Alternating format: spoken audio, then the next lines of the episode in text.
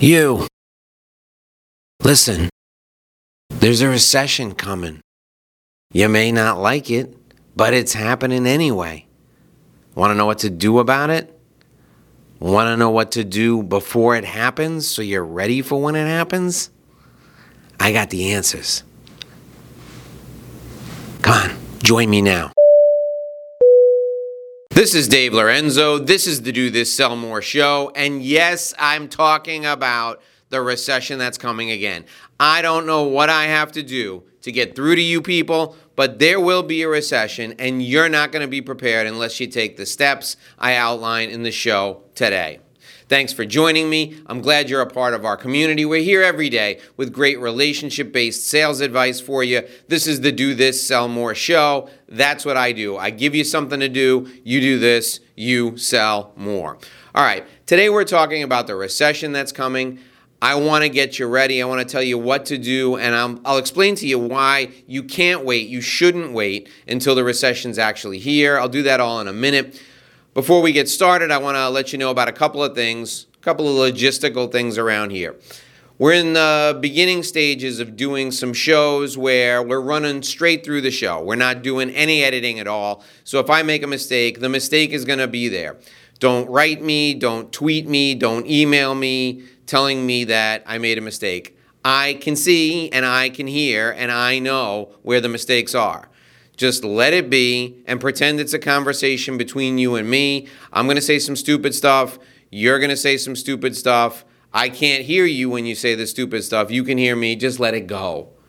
I will deliver more good than I make mistakes, so let it be. Uh, the second thing I want to tell you is that we are really focused on getting ready for 2020. This is the time of year when I want to make sure that you're focused on getting ready for 2020. But part of what I'm doing, and the reason I'm doing these shows live, the reason we're not cutting them up, doing a lot of editing, is because I'm practicing for doing the show in front of a live audience we are going to be doing something that will look like a show in front of a live audience at some point in the upcoming year. We're working on putting the final touches on that now. And this is not only great information for you, but it's kind of practice for that. So that's why we're going all the way through with the live shows. I want your questions. If I haven't asked for your questions in a couple of shows, I apologize. Please send me your questions. And the way you send me your questions is you make a video and you say, Hey, Dave, I got a question, and you say what the question is on the video, I may just use the audio, I may use the video and the audio, I may use the text in a future show. And then you send the video to askdave at dlorenzo.com. A S K D A V E at D-L-O-R-E-N-Z-O. That's where the questions go. I love the questions. We do the questions every day. You can hear the questions on the podcast.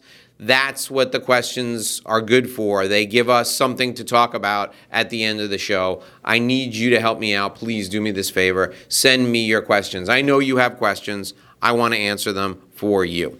All right, let's talk about the recession and why you shouldn't wait for an official recession to get started preparing. An official recession, the definition of that is two consecutive quarters of negative growth and that's negative growth for the gross domestic product of the country. Right. It's confusing, it's complicated. If you're not an economist or somebody who follows the stock market on a regular basis or watches business TV all the time, you just know things have slowed down. Things are slowing down. The problem is to have two quarters of negative growth, two consecutive two consecutive. There's one of those mistakes right there, and it's staying in. two consecutive quarters of negative growth to have that you have to have a really big economic slowdown. The last thing to happen is people get laid off. That's when the media starts noticing. When people start losing their jobs, the media goes, uh oh, the economy's really slowing down. I want you to do this. I want you to look at manufacturing and see that manufacturing has slowed down. In fact, manufacturing growth for the last two quarters already has been negative and you realize that if companies aren't manufacturing stuff, pretty soon they're going to have to lay people off. When those layoffs start, people can't afford to buy stuff. That's when everybody's affected in the economy because People who can't afford to buy stuff can't afford to go on vacations. People who are laid off can't afford to do anything. They're going to look for another job. That's when unemployment starts to go up. That's when things really get nasty as far as a recession goes. You can't wait till that point as a business owner or as a selling or sales professional. You can't wait until things get to that point for you to take action. You got to act right now. So here's what I want you to do. Starting now, today, you need to pretend like you have no money. You need to pretend that things are bad from a business standpoint. You need to look to cut costs everywhere you can and take the money that you save and put it into savings in your business. This will allow you, if you have employees, to keep them employed longer because you can draw on your savings before you lay people off.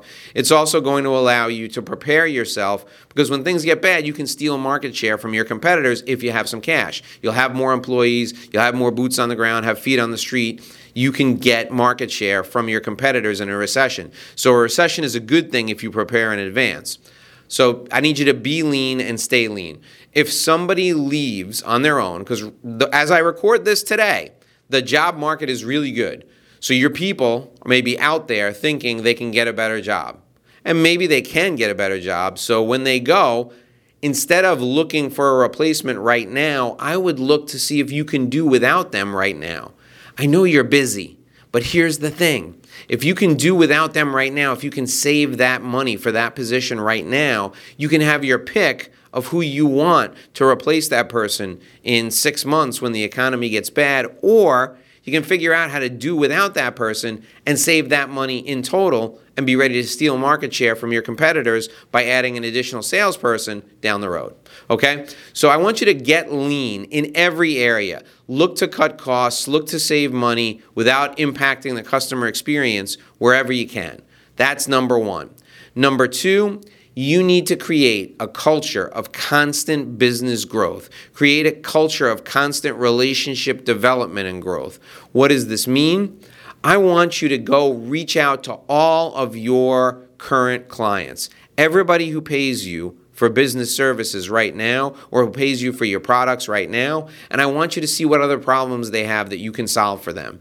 If you don't have a product that solves their problem now, either figure out how to make a product or figure out how to white label a product or figure out how to connect them with the provider of a product and make some money off of it. If you can't make any money off of it, just help them and continue to deepen the relationship. Do whatever you can to continue to deepen existing relationships. Get in there, burrow in like a tick. Get in there and make sure your relationship is solid. Make sure your clients cannot take a breath without consulting you. If you do that, it will be harder for them to disconnect you when time it will be harder for them to disconnect from you when times get tough. The other thing I want you to do is I want you to infuse into everyone in your company that they're responsible for business growth. Everyone in your company, from the people who sweep the floors and clean the bathrooms to the people who work on the manufacturing line to, of course, your salespeople, should be asking their friends and family to do business with you. You need to delve into the networks of everyone who works in your company and have them understand that if the company grows, it's good for them. I want everyone in your company focused on growth. I want them thinking about company growth 24 7. You have to create a culture, a company culture focused on business and relationship growth. You're always growing. What did you sell today? That's what you should be asking everyone in your company. How did you deepen a relationship with a client or with a customer today? That's what you should be asking everyone in your company every day. If you do that, people will keep this top of mind and that will get you through when times get tough. But you got to start now. You got to make that a habit that people are focused on right now. The final thing I want you to think about is the return on investment from marketing and sales. Everything you do from a marketing or a sales standpoint must provide a return on investment. Cut out any brand advertising that you're doing. If you're just doing something to generate brand awareness, or you're just doing something for promotional purposes or public relations purposes, stop doing it. Everything you do from a marketing and sales perspective must produce a return on investment or you stop. You run an ad. If the ad gives you a positive return on investment, you rerun the ad again until it stops giving you a positive return on investment. If it doesn't give you a return on investment, you never run that same ad twice. If your salespeople aren't producing, you go back and retrain them. If they don't produce after that, you get rid of them and you get more salespeople or different salespeople. You have to get a return on investment from every effort in sales and marketing, and you got to start that now. The reason I want you thinking about these things today is because it's going to take a few months for them to become habits, for them to become part of your company culture. That's why I want you focused on this now. That's why I want you focused on it today. You got to be lean and stay lean. You got to create a culture of constant, continuous business and relationship growth and development. You've got to get an ROI. You've got to get a return on investment from everything in marketing and in sales. Now, we've talked a lot about recessions and the recession that will come. It's going to come. It's immutable. It's like the laws of gravity. Eventually, the economy slows down, growth is negative. It doesn't have to last a long time. It might, may only last six months, but you should be focused on growth even through that recessionary time period. Now, the question I have received today, now the question I received for today's show is a question that comes up from time to time. And this question is what is the difference between a strategic alliance relationship and a business partnership? Because I've done several videos and audio programs on strategic alliance relationships, and people sometimes call them partnerships, and people want to know what the difference is. Okay, here's the difference. A partnership is a formal business relationship where you have some sort of a profit sharing relationship.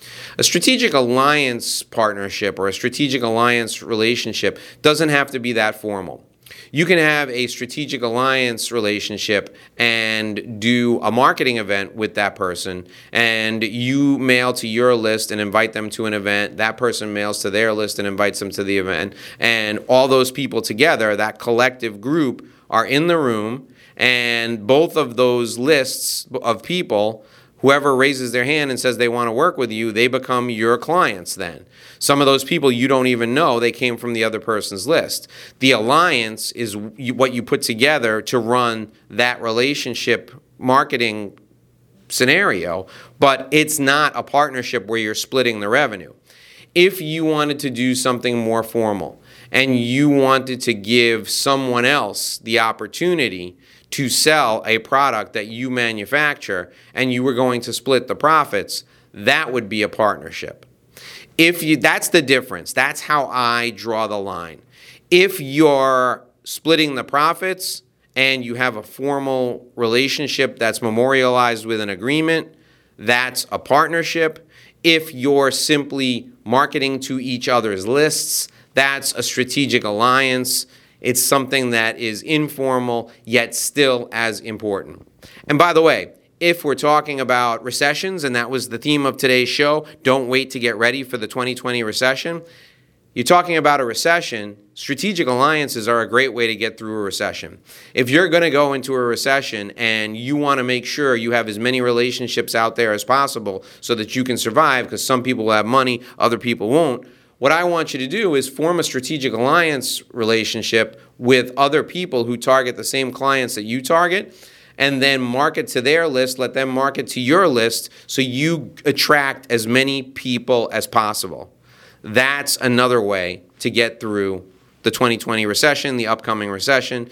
And it's a bonus because we took that question today on strategic alliance relationships versus formalized partnerships. Send me your questions. Ask Dave at dlorenzo.com. Ask Dave at dlorenzo.com. I look forward to seeing you right back here again tomorrow. Until then, make sure you do this because if you do this, you will sell